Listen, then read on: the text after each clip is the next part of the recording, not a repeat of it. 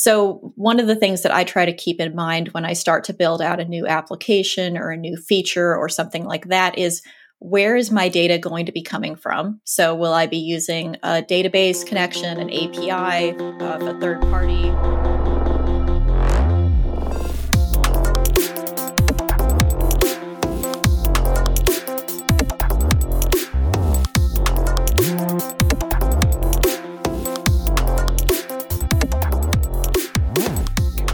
Yes, you're listening to another episode of 20 Minute JavaScript, where we talk about everyone's favorite programming language, the JavaScript. This episode is hosted by OpenReplay, an open source session replay tool for front end developers. If you're looking for a way to understand how your users interact with your application, check out OpenReplay. I'm Fernando Doglio, your host and master of puppets for the next 20 minutes. Today, we have a very interesting episode for you. We're going to be talking to Paige Niedringhaus, and we're going to be discussing Twitter's favorite topic, state management in React. So, Paige, welcome, and thank you for being here. Hi, it's nice to be on, Fernando. Thanks for having me. Yeah, absolutely. Uh, all right, so today we're going to be talking about uh, state management on the web in general and in React in particular. So let's let's get started because I really I really think this is a very controversial subject in the sense that everyone has an opinion on it. Uh, everyone has created a library for it and an article about it. So I want to know what you think about it. Uh, so, but before we get into React in particular, tell me how do you think about state uh, for your web application before even thinking about the implementation? What is state for you? Well, for web development, state is actually web apps are stateless, which is a little bit confusing. But when you start to think about it, it really is everything that is necessary to keep an application running. And typically it refers to the state of a program as it exists in the contents of memory. Um, so this includes things like global variables, static variables, objects that are allocated to the heap, to the stack, network connections. It's kind of all of that as a much larger and broader topic.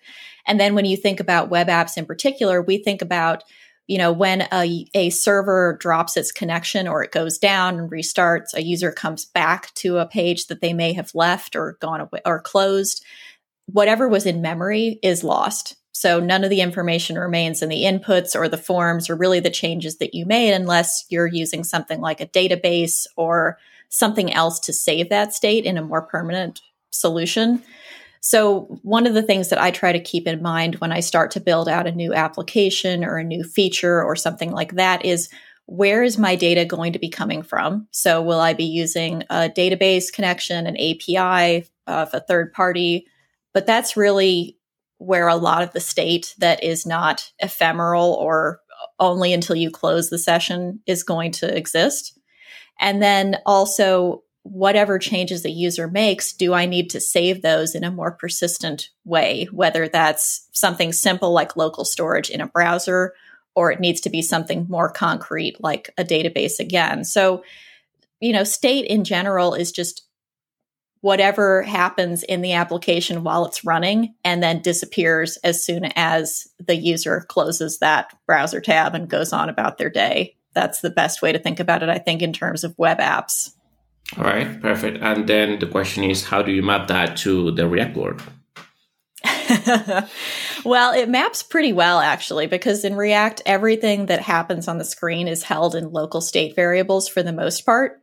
And we update those, we manipulate them while using the app. They change and do whatever we need them to do.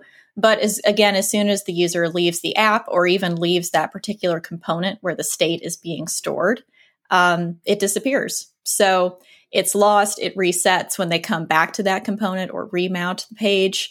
Um, and unless we save it via a database call or in session storage or local storage, like we talked about, it just doesn't exist. So React is very, I, I think it, it goes very much in line with how we define state more broadly and kind of works the way we would expect it to when you're thinking about how browsers typically work. Okay, and um, throughout the, the, the history of React, let's call it that, uh, mm-hmm. there have been many ways, even uh, uh, from the team behind React, that, that have uh, been recommended to manage state, and that has evolved with the framework itself. um, mm-hmm. before we get to the actually good ways of doing it, uh, what are some of the you know worst ways you've seen or you've even done uh, yourself in the past uh, regarding state management? How would you say you don't usually do that? well, one of the biggest things, and I think one of the more controversial subjects, is reaching for an outside state management library like Redux or Jotai or Zustand or any one of these too soon.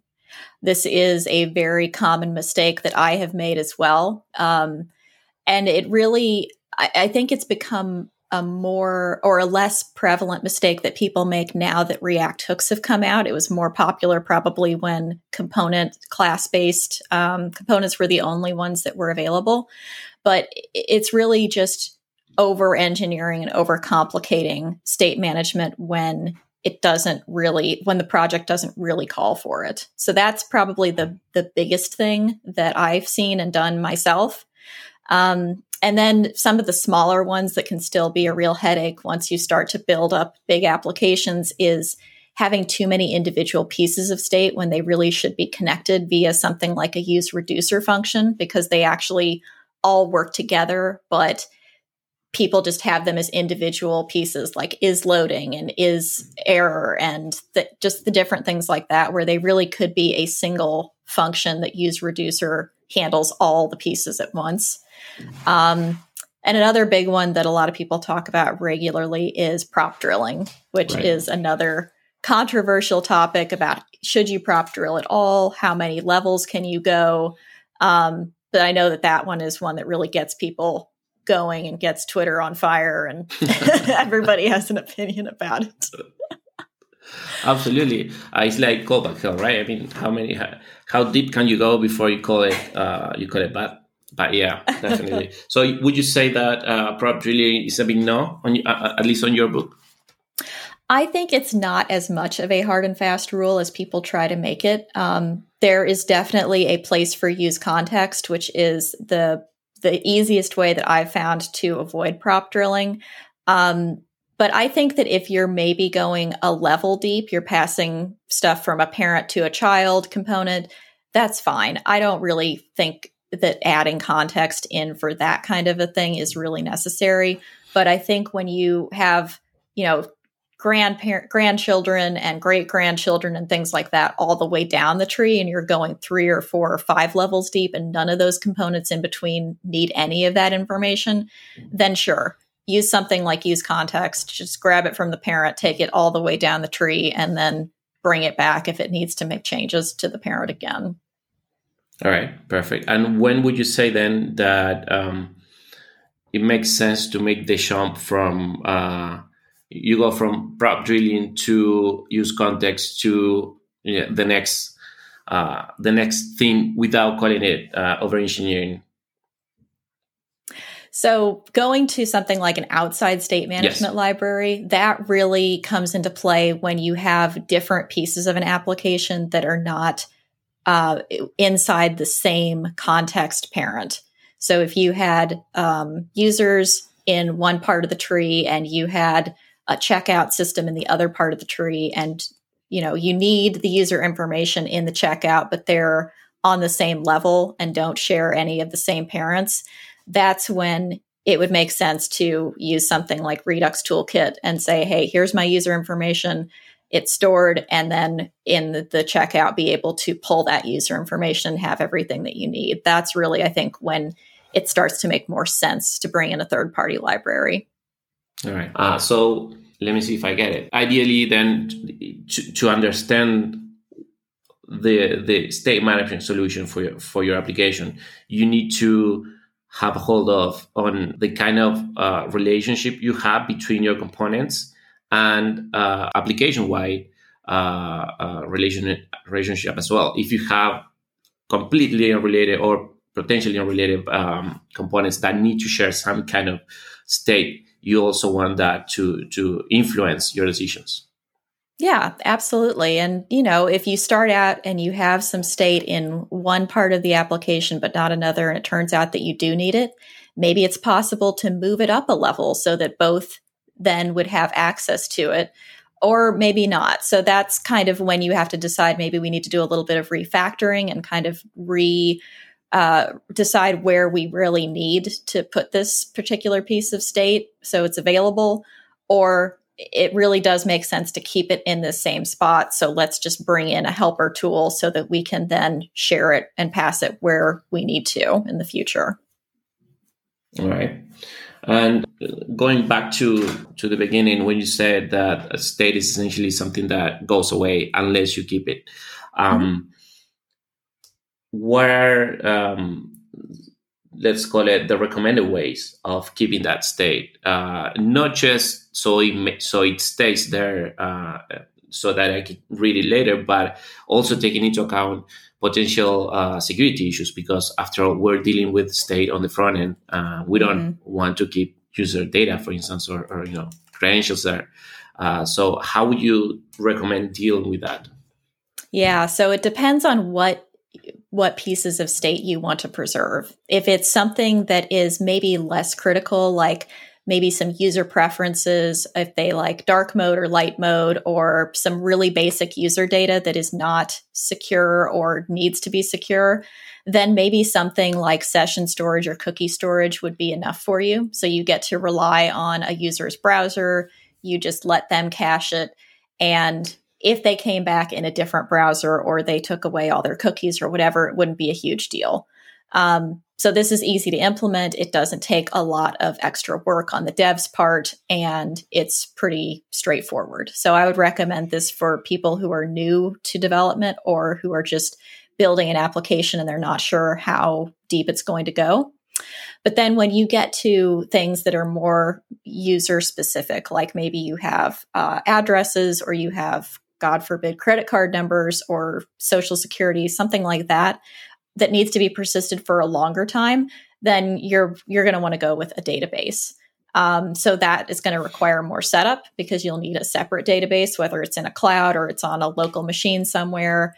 Uh, it'll require just more monitoring and more authentication. So you'll need to start doing something like OAuth or uh, Auth0 or any of the other authorization and protective kind of uh, login services that are available and make sure that anybody who's trying to call this database is actually authorized to do so and change the information that they want to. Um, so that is going to be tougher. It's just going to take longer. There's, like you said, there are security concerns that you have to be aware of. You have to protect that database, whether it's encrypting just the calls to it or encrypting the entire database itself. It's just, it's a lot more to keep track of, but that is, you know, a lot of times that is what you have to do for yeah. when when a user makes some changes, leaves and expects them to be there the next time they come back. So it's it's just another part of web development. Yeah, absolutely. Dealing with the end users. All right. So then going into third party libraries and, and, and kind of um, uh, the end all uh, of the state management problem. Um, what is, if you have one, what is your favorite uh, one, your go-to library when you have to deal with this, uh, with the standard state management? Let's go that way. I mean, right out of the box, I would say don't use a third-party library and only when you really run into something that it makes no other sense add it um, but i w- I've gotten really comfortable with using React's context API. That has been really good for me um, for many instances. Um, but when you do get to that point, uh, some good options to consider are Redux Toolkit, which is Redux 2.0 and has simplified a lot of the boilerplate that a lot of people complained about with using the original Redux. So it's a great thing. And the the maintainer of it, Mark Erikson, is great. He is very responsive on Twitter. He's written fantastic documentation for it. Um, you'll find a lot of good support for it. So, Redux Toolkit is a great one. There is one called uh, Zustand, which is an unopinionated and increasingly popular library. That's a really good option if you're looking for kind of the the more bare bones uh, type of state management. Um, also, Jotai is another one that's kind of along the same lines. And then, if you're looking for something that's also supported by Facebook or Meta, Recoil is an option. So, you know, the React core team is maintained by Facebook, Meta, and so Recoil is as well. So those are going to integrate really well. But there's there are so many options out there. It's really just kind of evaluating what makes sense to how you do development and your team, and then just picking one and, and going for it. Right, because there are options, but there are they're they're all as valid as the next one, right? I mean, yeah, just a matter of preference. All right, just as long as you don't use it right away. right. First, see how first. far you can get before exactly. you before you go for it. understood. Understood. And I want to pick your brain about Redux, just Redux, not uh, Redux Toolkit. I want to know what you think about it. If there is still a place for it now that we have Redux Toolkit around. It's been around for a while. I mean, mm-hmm. but there is uh, still a lot of people uh, advocating for just Redux or going with Redux because if you think if you just Google state management React, that's the first thing that comes up. So, yes. um, do you think there's still a place for it, or is it just old news? I don't want to be mean, but in the sense that it, it's outdated uh, and it's been already been replaced by a, a better version of itself. I think that there is definitely still a place for it. It was one of the first state management libraries that I used in my at one of my jobs. Um, and it was it was great for its time. It became the gold standard for a reason. It replaced Flux and MobX really quickly for good good reasons.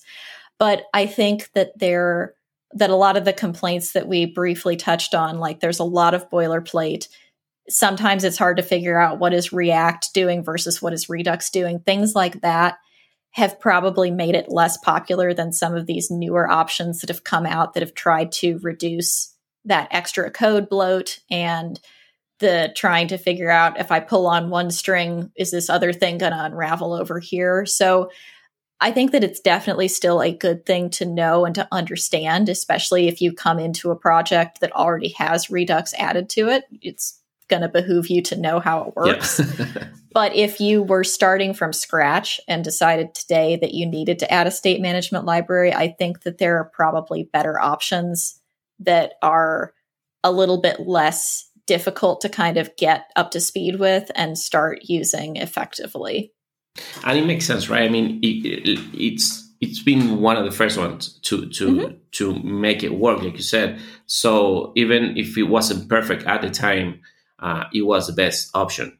And then yeah. the others came back, uh, came on top of it and, and improved and uh, fixed the issues they found. So definitely, yeah, definitely makes sense the, prog- the progression. Perfect. Thank you. Um, any final recommendations around state management before we move on to the quick chat round that we ask all, all guests on the podcast?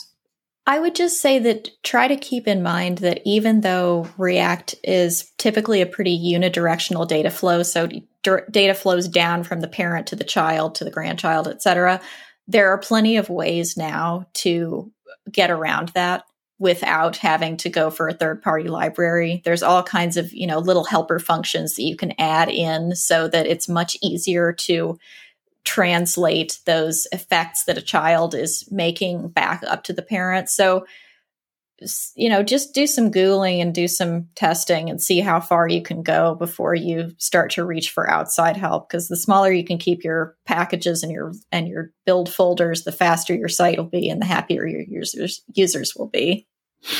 Absolutely. Great recommendation. Thank you. All right. So before we reach the 20 minute mark, I'll ask you some questions that we ask all, all guests. Um, sure. So can you share the best advice you ever got? sure. I have I have two pieces. The first one was from my very first engineering manager, and his advice was to get comfortable with being uncomfortable. So nice. you you really know when you're growing as an engineer or even as just an employee when you're out of your what would be considered your comfort zone. Yeah. So as long as you feel like you're being stretched in directions that you're not sure if you'll be successful in or you don't really know how to do something, that's a really good spot to be at and just kind of embrace the feeling of discomfort. um, and then the other thing that I have is from an, a senior engineer uh, who kind of mentored me, which was to start writing or sharing what you've learned with the development community, whether that's giving uh, conference talks and meetup talks, whether it's writing consistently, whether it's blogging or making videos or whatever it is, just get out there and share some of the problems that you've encountered and how you've overcome them because it'll lead to really it'll lead to you standing out amongst your peers and it will lead to opportunities that you never even considered. You know i've i've gotten to be paid to write technical articles for companies. I've gotten to author a course because of it. I've i even got my current job because i came and spoke on a podcast that um, one of my now coworkers was hosting so you never know where those things are going to go and what they could turn into. So just start putting out there what you're learning because I'm sure it'll help somebody, which is the main Ab- thing. Absolutely, uh, absolutely agree. Uh, and on top of that, um, the more you communicate, whether it's written uh, on video, whatever, the better your own communication skills will, yeah. will improve. And that's also something I, I constantly uh, advise new developers. Yeah, yeah. Great. Soft great skills are very underrated Absolutely. in technology jobs, and they're just as important, I think, as Yeah. anything else. Absolutely. Thank you for that. If you can, can you share with us the most exciting project you worked on? Yeah. I mean, one of the projects that I'm working on right now is really exciting. And I work now as a staff software engineer for an IoT Internet of Things startup called Blues Wireless. Um, so, one of the things that we do as an Internet of Things company is we make hardware that our users can then put onto their existing projects to make it internet friendly. Um, Right. but one of the things that we're doing to assist them is once they've got the hardware and they're starting to take in sensor data and like temperature and humidity and pressure and things like that, to actually go from the device on the edge to a dashboard or a browser in the cloud that shows them charts of the data that's coming in and readings at, at that time and place. Um, so we're building this application from scratch that is kind of like a demo reference starter application that our users will then be able to take put in their own sensor info and then see it in dashboards and extend it and do you know basically whatever they want with it in the future so it's really fun kind of learning how to make our code easy enough that other people will be able to build onto it when they want to and also figure out how to make it modular enough that we can go from one data source which is pulling in the data to switching to using a database or switching to use you know really whatever you want as your data supplier. So it's been really cool to learn how to make that flexible and modular and just keep in mind a lot of things that you wouldn't necessarily consider if you were building an internal application that you would maintain Right. or your company would only use internally so it's been really really fun kind of Nice. Yeah. when you have stretching to- myself in those Yeah. ways Well, you said you said you, uh, you- that was a good place to be, right? Yeah, yeah. And there have definitely been times where I'm like, I have no idea what you're telling me or how to do this. So let's pair and show me some of the code and then I Right. can learn how to do it from there. Good. That that's good. That all right. Perfect. Yeah. Um, and finally, one thing that you wish you knew before you got into coding that you learned over time. Oh, uh, well, the biggest thing probably is that you do not need to have all the answers. Really, you need to be able to ask the right questions to figure out what the cor- what the correct solution or the right answer for you is. That's the main thing: is get really good at googling Yes. and be confident that even though you don't know how to do something, you can find the way to do it. That's that's a huge part of a developer's job that I think is not talked about enough. Yeah, absolutely. And and finding enough, you're not the first guest to to, to Yes. mention that that piece of wisdom.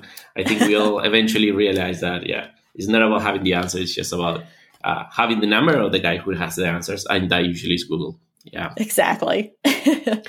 absolutely. All right. Uh, thank you, Paige, so so much. Can you please tell everyone where they can find you, and and you know if you have any project, anything cool you you're working on?